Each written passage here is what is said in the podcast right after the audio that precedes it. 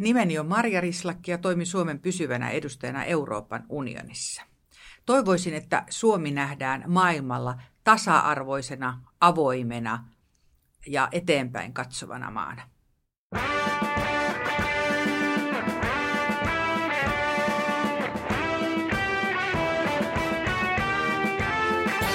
Suomi mainittu. Marja Rislakki, olet tehtävässä, jota kansanomaisesti usein kutsutaan ö, EU-suurlähettilään tehtäväksi, mutta mikä olisi oikea titteli? No mä oon Suomen pysyvä edustaja Euroopan unionissa e, ja suurlähettiläs toki myöskin. Että EU-suurlähettiläs käy oikein hyvin. Kerro meille, kerro kansalaisille, mikä on Suomen EU-edustusto? Suomen EU-edustusto toimii Brysselissä ja on Suomen hallituksen silmät ja korvat Euroopan unionin eri instituutioissa, eli tietysti Euroopan eh, unionin neuvostossa, mutta myös sitten komissiossa ja, ja Euroopan parlamentissa ja muissa mahdollisissa instituutioissa, että me tota, noin, pidetään huolta siitä, että, että Suomen ääni tulee kuuluville siellä. No, sulla on ennen kuin susta tuli ö, pysyvä edustaja Brysselissä, niin sulla on siis pitkä ura takana ulkoministeriössä. Joo. Sä oot ollut muun muassa Pekingissä Suomen Kiinan suurlähettiläänä. Minkälainen kokemus se oli? No se oli kyllä, täytyy myöntää, eksoottinen kokemus ja mullehan se oli tietynlainen syrjähyppy, koska mun, suurin osa mun urasta on ollut EU-asioiden parissa ja aina Euroopan maiden kanssa. No mä oon kyllä jossain vaiheessa Amerikkaakin, Pohjois-Amerikkaa hoitanut, mutta, mutta se, että mä lähdin tota, noin sitten pois EU-sta, EU-alueelta ja Euroopasta Kiinaan, niin olihan se ihan erilainen kulttuuri ja, ja todella sellainen avartava kokemus myöskin. Mikä on se, mihin, mihin se kilpistyy se ero? Mikä oli, mikä oli suurin kulttuurishokki EU, Eurooppa-kontekstista siirtyessä Kiinaan? No tota, oikeastaan kaikki. Mä, mä juttelin yhden aikaisemman Kiinassa olleen Suomen suulähettilään kanssa ja hänen puolisonsa kanssa ja he sanoivat, että se on ihan kuin kuuhun menisi, että kaikki on niin erilaista. Mutta totta kai kun Kiinan kulttuuri pohjautuu ihan, ihan toisiin tota noin, eh, esimerkiksi konfutselaiseen filosofiaan, siellä on erilaiset uskonnot ja, ja siellä on tota noin, kansalla jotenkin, niin eri, niillä on erilaiset arvot aika pitkälle monissa mielessä ja erilainen historia. Ja Kiinahan on maailman kaikista vanhin tämmöinen yhtä mittaa ollut, voimassa ollut maa. Että, että se, oli, se oli todella niin hieno kokemus. Ja, ja Kiinassa niin tota, se dynamiikka ja se ihmisten niin eteenpäin katsovuus ja semmoinen innostuneisuus, niin se oli semmoista tietyllä tapaa tarttuvaa. Eli susta tuntuu, että sä ehkä toit sieltä jotain mukanasi, kun palasit Eurooppaan. No toivottavasti mä toin sitä innostumistakin, mutta ennen kaikkea mä toin oikeastaan mukana sitä, että, että kun eh, mä näen, että eh, maailmassa tämä eh, globaali painopiste on siirtymässä Aasiaan ja Kiina johtoisesti, niin, niin jotta me globaalissa kilpailussa ylipäätään halutaan Suomena ja Euroopan unionina pärjätä, niin se tavallaan toi semmoista perspektiiviä siihen, että ainoa keino on, että me ollaan niin yhtenäisiä ja, ja tota noin, eh, ollaan keskenämme yhdessä, koska me ollaan paljon voimakkaampia sillä lailla. Kiinahan on valtava suurvalta ja resurssit ihan toista. Että silloin kun me puhutaan EUn sisämarkkinoista, maailman suurimmat sisämarkkinat, niin silloin me voidaan puhua, niin kuin, eh, olla samalla tasolla tavallaan muiden isojen globaalien mahtien kanssa. Sä puhuit kansalaisten arvoista. Mm. Se on itse asiassa kiinnostava kysymys, että missä määrin sä näet e- Euroopan unionin niin kuin yhtenäisenä arvoyhteisönä? Mä näen sen itse asiassa aika paljonkin yhtenäisenä arvoyhteisönä. Nythän se on, nythän se on tota, tällä hetkellä, niin siitä puhutaan paljon sen takia, että sitä on tämmöistä murenemista havaittavissa sisältäpäin Euroopan unionissa eräiden jäsenvaltioiden toimesta. Esimerkiksi oikeusvaltioperiaate on, on uhattuna. Mut sit taas, kun, erityisesti Puolasta. Erityisesti Puolasta. Mutta sitten kun tota noin, katsoo eh, asiaa tuolta kauempaa, niin kyllähän meillä silti ne yhteiset arvot on. Meillä on yhteinen arvopohja, joka varmaan perustuu tietysti aika paljon siihen, että kun mietitään siis, meillä on ollut katolinen ortodoksi kirkko, protestantit, onhan meillä, jos siitähän tulee sitä kulttuuria ja arvopohjaa, moraalinäkemyksiä, erilaisia kuin sitten taas Kiinassa, jos on buddhalaisuus, konfutselaisuus. Eli, eli, eli se lähtökohta on erilainen. Ja nyt tietysti Kiinassa vielä, kun on autoritäärinen eh, kommunistinen eh, johto, niin niin se niin kuin vielä ehkä kärjistää sitä, että kun me ollaan EU, EU-ssa tällaisia demokraattisia valtioita kaikki, niin kyllä siinä oli aika isot erot. Toisaalta kiinalaisethan tykkää, kun on tämä keskustelu siitä, että niin kuin avoin demokratia versus tämä heidän systeeminsä, niin, niin kiinalaisessa kommentaarissa toisinaan sitten osoitetaan, sanotaan, näytetään Euroopan unionia, miten vaikeaa on saada suuria uudistuksia läpi täällä tai kehittää unionia johonkin suuntaan, mm. kun kaikkien, kaikkien jäsenmaiden pitäisi olla samaa mieltä. Tai sitten katsotaan jonnekin Yhdysvaltoihin, jossa, jossa tota, valtio menee kiinni, kun kaksi puoluetta ei pääse yhteisymmärrykseen budjettikysymyksistä, niin kiinalaiset sanoo, että hyvinpä näyttää toimivan toi teidän avoin demokratianne, että onhan tämä kuitenkin agiilimpi tämä meidän keskusjohtoinen systeemi. No sitähän, sitähän ne kiinalaiset siellä mielellään myös meillekin toi esille ja sanoivat, että eihän toi teidän systeemi toimi, että heillä ei voisi tapahtua sellaisia kuin Brexit esimerkiksi, eh, tai just sitä, että Yhdysvalloissa hallinto menee kiinni, kun ei löydetä puolueiden kesken yksimielisyyttä. Eh, ja tota, noin, itse asiassa tämä tekeekin eh, sen entistä, entistä niin kuin vaikeammaksi puolustaa globaalisti näitä Euroopan arvoja ja demokratiaa, joka kuitenkin, kun mietitään esimerkiksi Suomea, niin Suomen hyvinvointi, niin sehän pohjaa siihen, että sen meidän itsenäisyyden, sadan vuoden itsenäisyyden aikana me ollaan oltu demokraattinen oikeusvaltio, joka on pyrkinyt tota, noin, eh, noudattamaan eh, kansainvälisiä yhteisiä sääntöjä ja on ollut tasa-arvoinen, niin nämä on luonut sitä meidän hyvinvointia ja myöskin Euroopan unionissa mä väitän, että tämmöiset demokraattiset arvot ja yhteiset arvot, oikeusvaltio on, on luonut sitä vakaata toimintaympäristöä eh, esimerkiksi yrityksillekin toimia. Mm. Esimerkiksi oikeusvaltiokysymys on myöskin yrityksille tärkeä, että he, niin täytyy tietää, että millä ne pystyy jossain, eh, että jos tapahtuu joku tämmöinen riitatilanne, niin et, et niiden täytyy luottaa, että se oikeuslaitos toimii. Ja tota noin, eh, nämä on itse asiassa hirveän tärkeitä arvoja. Ja mä väittäisin, että ellei Suomessa oltaisi eh, noudatettu näitä arvoja, niin me ei oltaisi siinä, missä me nyt ollaan, kun me ajatellaan kaikki mitä tahansa melkein kansainvälisiä tilastoja, niin Suomi roikkuu aina siellä kymmenen parhaan joukossa. Niin, ja, ja, ja Euroopan maat ylipäätään pärjäävät hyvin globaalissa vertailussa, mutta sitten kuitenkin meillä on tämmöinen tarina keskenämme siitä, että tämä niin kuin avoin länsimainen demokratia on jollain tavalla rikki yhteiskuntamallina. Onks, näetkö sä, Maria Rislakki, missä määrin, että siinä on semmoista ikään kuin, kuin ajan harhaa, että me tykätään, tykätään ajatella, että se on pahemmin rikki tämä systeemi kuin mitä se vaikka globaalissa vertailussa on? No näin mä sen itse näen, just niin kuin sanoinkin siinä jossain vaiheessa, kun katsoo kauempaa, niin, niin näkee, että kyllähän meillä ne arvot edelleen on vahvat.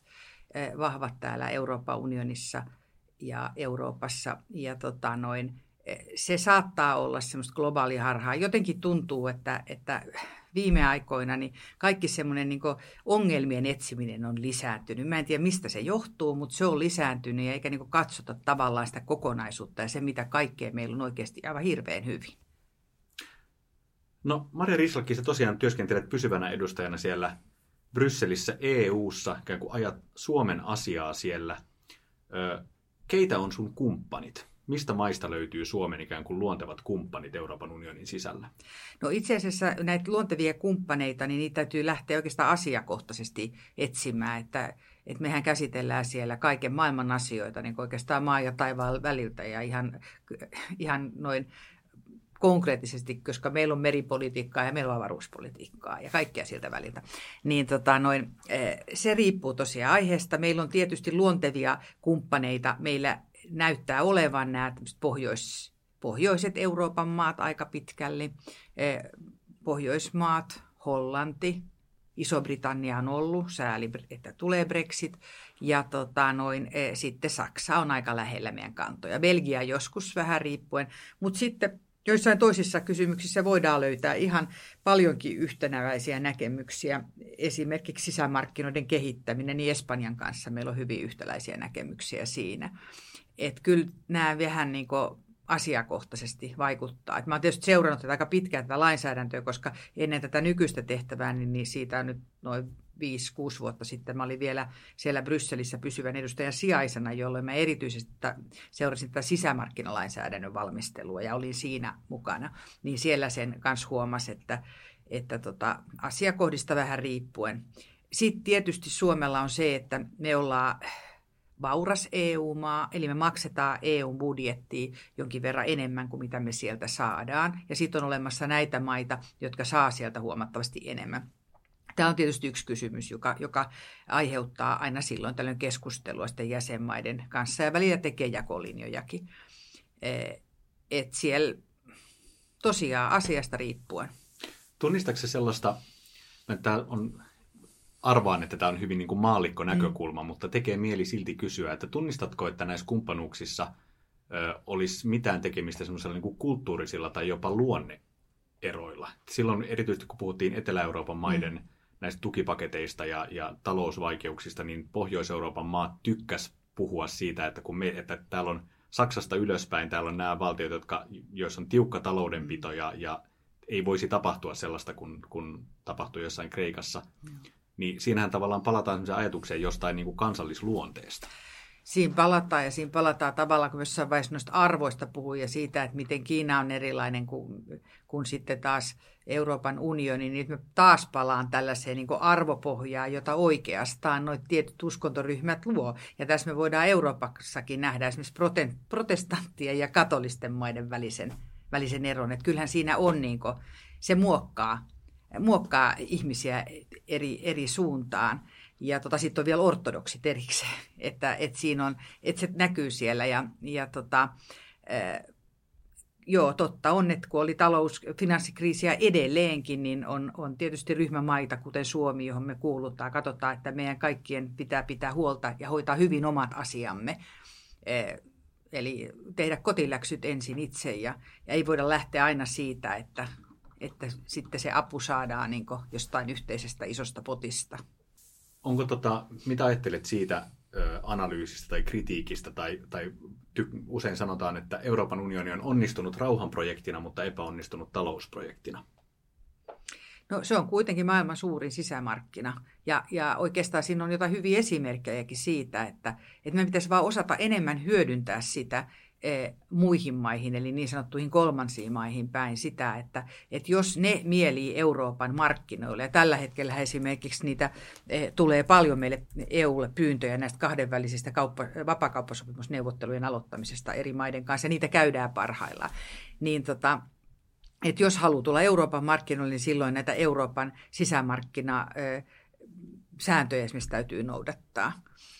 Että kyllä se... Tota, Et sä et näe sitä voi... tavallaan talousprojektina mä, epäonnistuneena? En, mä en näe talousprojektina, mä en näe sitä epäonnistuneena. Et se, missä sit saattaa olla välillä vähän epäonnistunut ja mihin nyt satsataan enemmän, on nimenomaan sitten taas se äh, niin ulkopolitiikka, että miten EU esiintyy muissa asioissa – ulkoisesti yhtenäisenä. Et meillä on esimerkiksi ihmisoikeuskysymyksissä ollut viime aikoina aika paljon vaikeuksia löytää yhteistä linjaa tuolla kansainvälisillä foorumeilla. Ja, ja tota noin, sen takia mä en yhtä ihmetellyt, että myöskin komission puheenjohtaja Juncker on nostanut esille kysymyksen siitä, että täytyisikö esimerkiksi ulkopolitiikassa eh, lisätä määräenemmistöpäätösten tekoa, koska siellä on yksimielis, pitää olla yksimielinen ja silloin, että sä 28 maan tai kohta 27 maan kesken löydät sen kompromissin, niin se ei ole välttämättä kauhean yksinkertaista ja sitä ei aina löydy. Onko sulla ymmärrystä sille, sille ihan kuin liittovaltiokehityspelolle, jota kansankeskuudessa kuulee?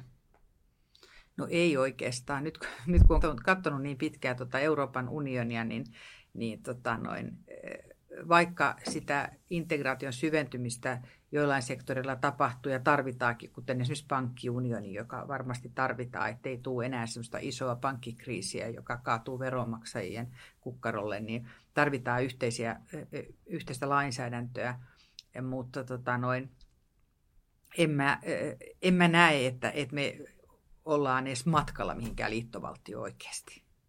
Tämähän on, kansalaiset ottaa tämän nyt lupauksena, niin. kun EUn pysyvä edustaja näin sanoo.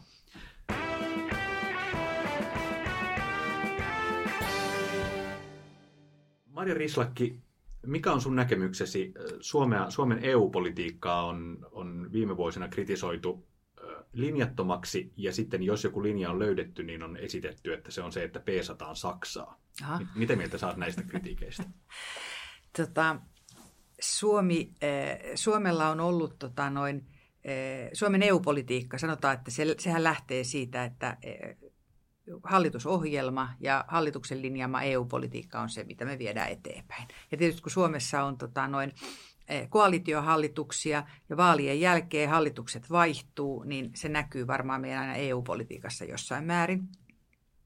Ja eh, toisaalta kun puhutaan, että joo, Suomi peisaa Saksaa, me ollaan aika paljon monissa asioissa samaa mieltä kuin Saksa, mutta sitten saattaa olla joitain asioita, joissa me ollaan eri mieltä kuin Saksa. Ja sanotaan, että Suomi on esimerkiksi tässä eh, tämmöisessä vapaakaupparyhmittymässä ollaan aktiivisia, niin Saksahan siinä ei ole kovin aktiivinen. Et Saksassa on enemmän kuitenkin tendenssiä ainakin silloin tällöin vähän tämmöisiä protektionistiseen suuntaan. Et se riippuu aika paljon tota, noin noista noista aiheista tässäkin. Ja sitten toisaalta meillä on asioita, joissa me Ranska löydetään. Ja Ranska on Etelä-Euroopan maa. Et meillä, meillä on nyt tämä viimeisin on oikeastaan toi, no digitaalisuus oli jo yksi, mutta nyt toi tekoäly on toinen, missä, äh, mitä lähdetään Ranskan kanssa viemään eteenpäin. No puolustusyhteistyön tiivistäminen, siinä ollaan oltu sekä Saksan että Ranskan kanssa. Espanja oli mukana siinä myös. Että, että näitä on vähän, tässä mennään taas niin aihe kerrallaan oikeastaan. Kiinnitän Mari Rissalki huomiota siihen, että sä et ole kertaakaan maininnut vielä Ruotsia.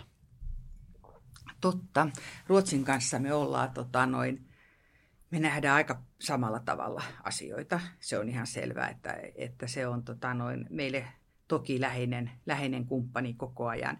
Ruotsi on, tota, Ruotsin EU-politiikka eroaa siinä mielessä tällä hetkellä oleellisesti Suomen EU-politiikasta, että Suomi on euron jäsen. Suomi, me ollaan euroalueella, mutta Ruotsi ei ole, ja se näkyy jossain määrin tietysti kaikessa. Mutta tota, sitten taas, taas mä tuun sisämarkkinoiden kehittämiseen, vapaa kauppaa, ympäristöasioihin, niin me ollaan hyvin lähellä Ruotsin kantoja, myös Tanskan kantoja. Eli kyllähän siis EU-ssa, kun mä teen työtä, niin – niin, eh, niin meillä esimerkiksi on säännöllisesti, vähän toimin 28 eh, kollegan kanssa, eli eri maista tulleiden suurlähettiläiden kanssa. Me tavataan tämmöisessä pysyvien edustajien komiteassa vähintään kerran viikossa, ja sitten meillä on nämä neuvostot, joissa me istutaan. Niin me tavataan toisiamme jatkuvasti, ja se on vähän niin kuin perhe, mikä muodostuu, että tunnetaan oikein hyvinkin toisemme. Mutta sitten tämän ryhmän sisällä on tosiaan erilaisia ryhmiä, ja esimerkiksi Pohjoismaat ja Baltian maat – niin me eh, tavataan usein niin keskenämme ihan, että käydään EU-asioita läpi.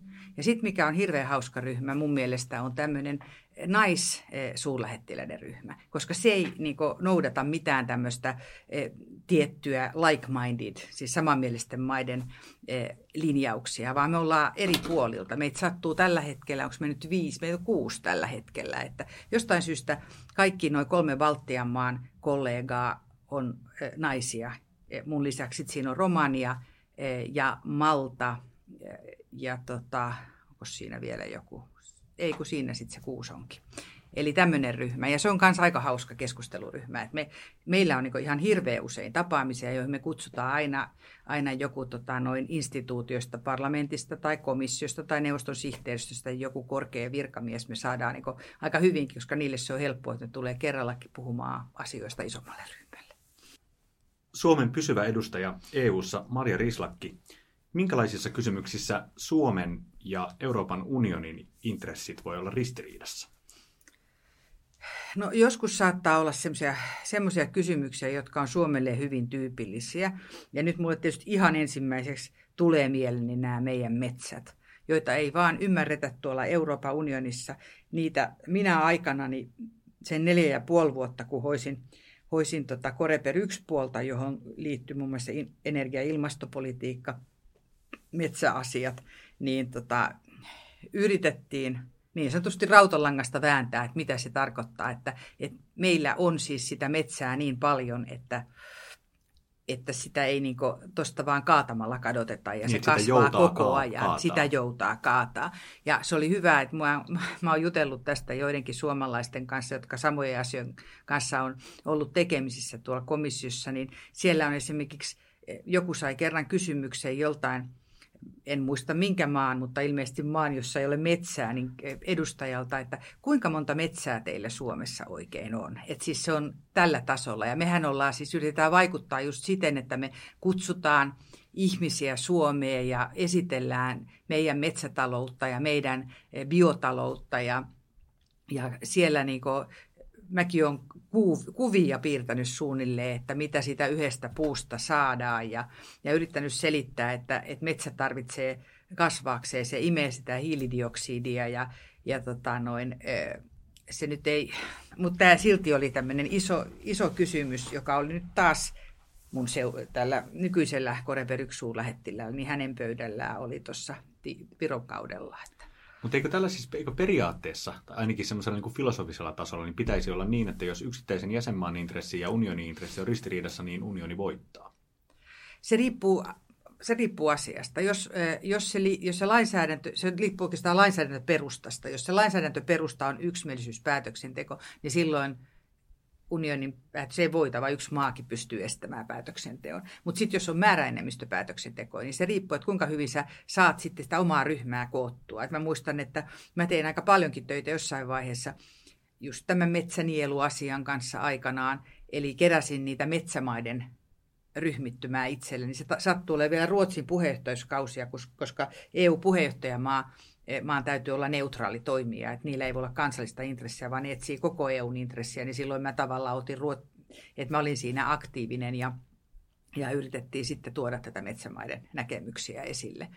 E, ja ihan hyvin ollaan toistaiseksi kyllä onnistuttu, että tässä täytyy myös katsoa sitä kokonaisuutta, että, että se, että, että esimerkiksi EUn EU-ssa e tiettyjä asioita, tota, e, esimerkiksi energiaa ja ympäristöön liittyen, että kiristetään tätä lainsäädäntöä. No, sillähän on hyvä tarkoitus kaiken kaikkiaan ja Suomen hallituksellakin on ohjelmana esimerkiksi siirtyä hiilineutraali yhteiskuntaa 50 e, vuodessa, niin tota noin, sehän luo myöskin uutta yritystoimintaa maahan. että se ei ole niin välttämättä, siinä on aina puolessa ja puolessa mm. kaikissa asioissa. Sama oli rikkidirektiivi, joka oli Suomessa, niin siitä meuhkattiin aivan hirveän paljon. Ja, ja sitten väitettiin, että Suomi menettää siinä niin aivan hirveitä summia. Ja mä silloin, just tämä rikkidirektiivi tuli, kun mä olin siellä, siellä tota Brysselissä edellisessä tehtävässäni. Ja nyt sitten, kun se on tullut voimaa, niin siihen on sopeuduttu, eikä siinä oikeastaan ollut niitä kauhukuvia ollenkaan. Ei ne ole ilmennyt, mitä, mitä silloin pelättiin. Ja päinvastoin se on joillekin suomalaisille yrityksille tuonut taas sitten uutta yritystoimintaa sen takia, että heillä on hyviä uusia keksintöjä, joita voidaan hyödyttää tässä. Kuinka paljon tämä tämän tyyppinen lobbaaminen Brysselissä on ihan niin kuin henkilötason asiaa? Kuinka paljon se EU-diplomatia on ihan, niin kuin, ihan sitä, että vaikutetaan yksittäisiin ihmisiin ja käytetään sosiaalisia taitoja? No mä luulen, että diplomatiassa se on kaikessa diplomatiassa aika tärkeää tietysti se, että, että miten ne asiat pystyy esittämään ja käyttää niitä sosiaalisia taitoja, mutta, mutta joo, se on tärkeää, että pitää oppia tuntemaan ihmiset. Ja se on ihan eri, vaikka me ollaan eri mieltä joistain asioista, niin tämä meidän eh, pysyvien edustajien komitea, jossa mä toimin, niin se, että me tunnetaan hyvin toisemme, niin se auttaa niin ainakin jäsenmaiden kanssa siellä niiden asioiden eteenpäin viemistä. Ja tota noin, se on, se on tärkeää. Ja sen takia, kun puhutaan aina näistä välillä, että diplomaatit on vaan, diplomaatit on jossain champagnelasi kädessä tai vaan illallisilla istuu, niin niillä on itse asiassa no meidän tö- työssä niin on aika tärkeä yksi elementti. Se champagnelasi kädessä istuminen. niin, tai ainakin se, no seisominen. Champagnelasi kädessä seisominen, se on aina sitä seisomista. Tai illallispöydässä istuminen, koska siinä me luodaan niitä sosiaalisia kontakteja, joita me sitten voidaan hyödyntää, kun meille tulee jotain tiettyjä ongelmia ne on tavallaan valuuttaa sitten siinä tilanteessa, kun täytyy saada oma asia Just näin. Etenemään. Just näin. Että se, ja se on itse asiassa hiton rankkaa työtä. Että tota, kaikki, kaikki iltamenot, nehän on meille aina niin vielä sen normaalin päivän lisäksi, niin se on sitten ylimääräistä työtä. Että ihan mielellään sitä välillä viettäisi ihan yksityiselämääkin. Maria Riislakki, missä määrin diplomatia Euroopan unionin sisällä eroaa muu, muu, muusta diplomatiasta? Mitä semmoisia erityispiirteitä siinä on? No erityispiirteinä oikeastaan se, että että jos mä vertaan nyt, kun mä olin Pekingissä tai, tai nyt kun mä oon sitten taas takaisin mennyt Brysseliin, niin, niin Pekingissähän mä toimin niin pääasiassa Kiinan viranomaisiin päin ja toin sinne Kiinalle. Halusin, halusin tuoda Suomea, edistää Suomen asioita ja, ja tota noin, sen sijaan tuolla Euroopan unionissa, niin se on tämmöinen niin monenvälinen yhteistyö, jossa mä toimin ennen kaikkea näiden 27 muun jäsenmaan kollegoiden kanssa ja, ja sitten tietysti vielä näihin instituutioihin päin. Et se on niin oikeastaan tämmöinen multidiplomatia on hyvin erilaista kuin sit bilateraalinen diplomatia, eli tämä kahdenvälinen diplomatia.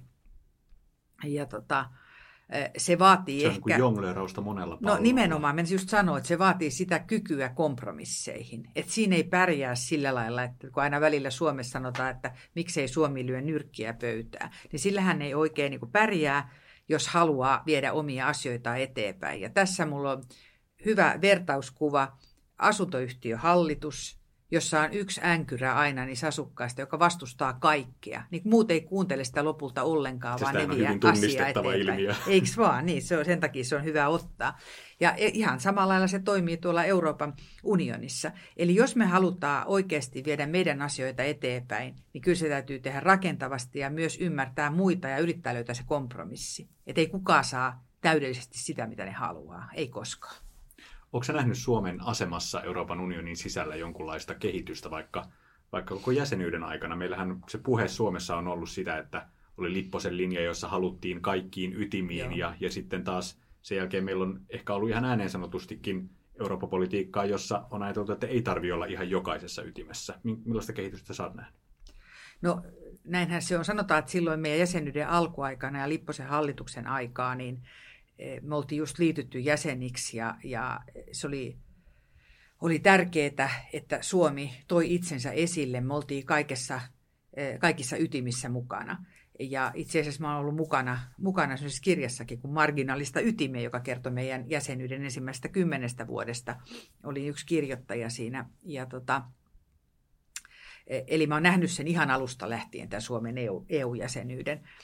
Ja tota, sitten pikkuhiljaa tietysti tässä eh, se vielä 2006, kun oli meidän toinen EU-puheenjohtajuus, niin mun mielestä silloinkin oli vielä se EU-spiritti Suomessa niin tosi vahva ja, ja kritiikkiä juurikaan ollut. Mutta vähitellen, kun me ollaan vanhempi jäsen nyt, niin tietysti se normalisoituu se suhde. Ja sitten alkaa tulla myös tämmöisiäkin näkemyksiä, että hei, miksi kaikessa, kaikessa pitää olla mukana ja muuta. Mutta mä oon sitä mieltä, että ihan joka ikinen päätöksenteko, joka tulee koskemaan Suomea, kun se tehdään EU-tasolla, ja yleensä se, mitä siellä tehdään, niin se koskee jollain tavalla joka tapauksessa, niin kyllä meidän on parempi olla mukana siellä päättämässä kuin ulkopuolella e, meitä koskevia asioita. Ja sen takia mä oon edelleen sitä mieltä, että kyllä meidän pitää pystyä, tai meidän pitäisi olla mahdollisimman lähellä sitä EU-päätöksentekoa edelleen erilaisissa ytimissä eurovaaleissa äänestysprosentti on kaikista vaaleista alin. Siitähän voisi tehdä sellaisen johtopäätöksen, että kansalaiset, joko heitä ei kiinnosta tai sitten he ei oikein niin ymmärrä sitä Euroopan unionin tason päätöksentekoa ja sitä, että, että mitä vaikkapa suomalaiset mepit siellä tekee. Mikä on sun analyysi siitä, minkä takia ihmiset ei äänestä eurovaaleissa? No mä, mä luulen, että se aika paljon se saattaa olla se, että ei oikein ei ymmärretä, koetaan, että Suomi on tässä ja EU on jossain sitten siellä. Mutta Suomihan on EUssa ja Suomi on tekemässä niitä päätöksiä. Että me ei olla mitenkään irtonainen elementti tästä, tästä EUsta. E, että tota, e, Sitten toinen, mitä mä itse asiassa olen hämmästellytkin, on se, että meidän e, peruskoulussa ja, ja sitten lukiossa, kun on yhteiskuntaopin kursseja – niin, eh, niin tota EU tulee ensimmäisen kerran siinä vissiin peruskoulun viimeisellä luokalla esille. Siitä kerrotaan. Ja, ja sitten lukiossa se on kuulemma valinnaisena kurssina. Musta se on täysin käsittämätöntä, koska me ollaan, me ollaan osa EUta, niin mun mielestä meillä pitäisi tuoda ihan ala-asteelta lähtien, tuoda koko ajan sitä eurooppalaista näkemystä esille ja tuoda sitä, se on osa meidän jokapäiväistä elämää. Meidän lainsäädäntö tulee pääasiassa Euroopan unionista nykyään. Että se pitäisi nimenomaan sitä tietoisuutta lisätä. Ja siinä tietysti meillä tota noin, e, sekä päättäjillä että meillä virkamiehillä tai EU-kanssa työskentelevillä meillä on tietysti peiliin katsomisen paikka myös, että miten me tuotaisiin se parhaiten esille. Mutta myös tiedotusvälineillä on tässä rooli. Ja, ja tota, mun mielestä se voisi lähteä siitä, että, että se otettaisiin niin pakolliseksi oppiaineeksi kouluissa.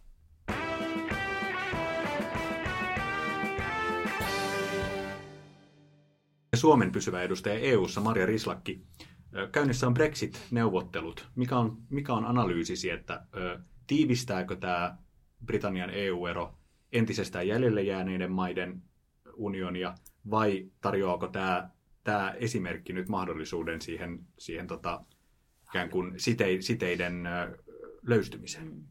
No nyt ainakin tässä vaiheessa näyttää siltä, että sen jälkeen kun Iso-Britannia ilmoitti aikomuksestaan erota unionista, niin se on päinvastoin, se on lisännyt EUn kannatusta jäsenmaissa ja se on myöskin vienyt tätä EUn integraation tiivistämistä eteenpäin, esimerkiksi puolustusyhteistyössä. Se lähti ihan uudelle linjalle se, sen jälkeen. Eikö se ole yllättävää? Joo, mutta tota noin, se varmaan niin tietyllä tapaa myös, mä luulen, että se on herättävä tekijä, että, että kun Britit irtos, niin sitä alettiinkin miettiä enemmän, että hei, että mitä se EU oikein tekee. Mun mielestä se näkyy hyvin Ranskan vaaleissa. Se on siis aivan uskomatonta, että Macron voitti ne vaalit ja hänen oli kärkiteemana Euroopan unioni. Eli se, se oli tota noin tämmöinen hyvä esimerkki siitä, että mitä tämä Brexit todennäköisesti, miten se vaikutti. Ja tota, meillä on nyt näissä Brexit-neuvotteluissa niin nämä 27 jäljellä olevaa maata, mitä me kutsutaan EU27, niin meillä on aivan hirveän hyvin pysynyt siis se, me ollaan yksimielisiä, se yksimielisyys. Ja voi olla, että se on jopa tullut yllätyksenä vähän isolle Britannialle. Kuinka yhtenäinen tämä niin, kuinka yhtenäinen tämä jäljelle jäänyt Euroopan unioni on, varsinkin näissä neuvotteluissa nyt. Toki edelleen unionissa on erilaisia näkemyksiä eri asioista, mutta näissä kun me käydään Brexit-neuvotteluja, niin ollaan todella yhtenäisiä. Maria Rislakki, onko teillä Brysselissä suomalaisen diplomatian työkaluna sauna? Toki on. Meillä on meidän toimistotiloissa on kaksi saunaa alakerrassa. Onko ne kunnollisia? Eh, mä en ole itse asiassa kokeillut kumpaakaan saunaa. Ja toinen on tällä hetkellä käyttökielossa, kun siellä pitää tehdä pieniä töitä. Siinä oli vähän belgialaiset rakentajat ilmeisesti rakentanut liian lähelle kiuasta tämmöisen puukehikon. Siellä on pieni palo ollut. Mutta tota, sitten meillä on, eh, mun residenssissäni on myöskin sauna. Eh, mä oon nyt muuttamassa uuteen eh, residenssiin tuossa parin kuukauden sisällä, mutta siinä uudessakin on sauna. Eli se on valtion omistama talo ja niin yleensä kaikissa valtion omistamissa kiinteistöissä on aina saunat. Niin kuin tähän ei ole tavallaan, tämä ei ole vain vitsi, vaan se on ihan oikeasti diplomatian työkalu Suomella maailmalla? No se on, mutta vähemmässä määrin nykyään. Varmaan yksi syy, yksi syy siihen, että vähemmässä määrin. Ensinnäkin niin su- suomalaiset tietysti ymmärtää saunaa. Ja jos mä pidän tilaisuuden, jos mä sanon, että sauna on tarjolla, niin se saattaa jopa joitain pelästyttää. He ei oikein tiedä, mitä se sauna on ja tota, e, voi tulla, ihmiset ei tuu sen takia, kun ne pelkää, että niin on pakko mennä saunaan. Ja viimeksi, kun mulla oli semmoinen isompi vastaanotto e, vaikuttaja naisille Brysselissä, ja mä tarjosin sitä saunamahdollisuutta, niin mä huolehdin siitä, että mä sanoin, että vastaanotto alkaa esimerkiksi kello 19, mutta ne, jotka haluavat käydä saunassa, niin sauna on kello kuudesta lämmin, että he ymmärsivät, että ei ole pakko mennä saunaan. Tosiaan saunassa lopulta ilmoittautui yksi virolainen ja sitten yksi slovakialainen, ja sitten mä menin heitä saunottamaan sinne, että, että näin se vaan on, että monille se on aika vaikea. Ja sitten kun on miehi, naisten määrä lisääntynyt, niin se on aika vaikea pitää sauna, saunadiplomatiaa, koska meitä on niin tasaisesti miehiä ja naisia, ja suomalaisethan ei niin tunnetusti ole niin saksalaiset, että me mennään kaikki yhdessä sinne saunaan, paitsi perheenä tietenkin. Kiitos keskustelusta Suomen pysyvä edustaja EU-ssa Marja Rislakki. Kiitos kovasti.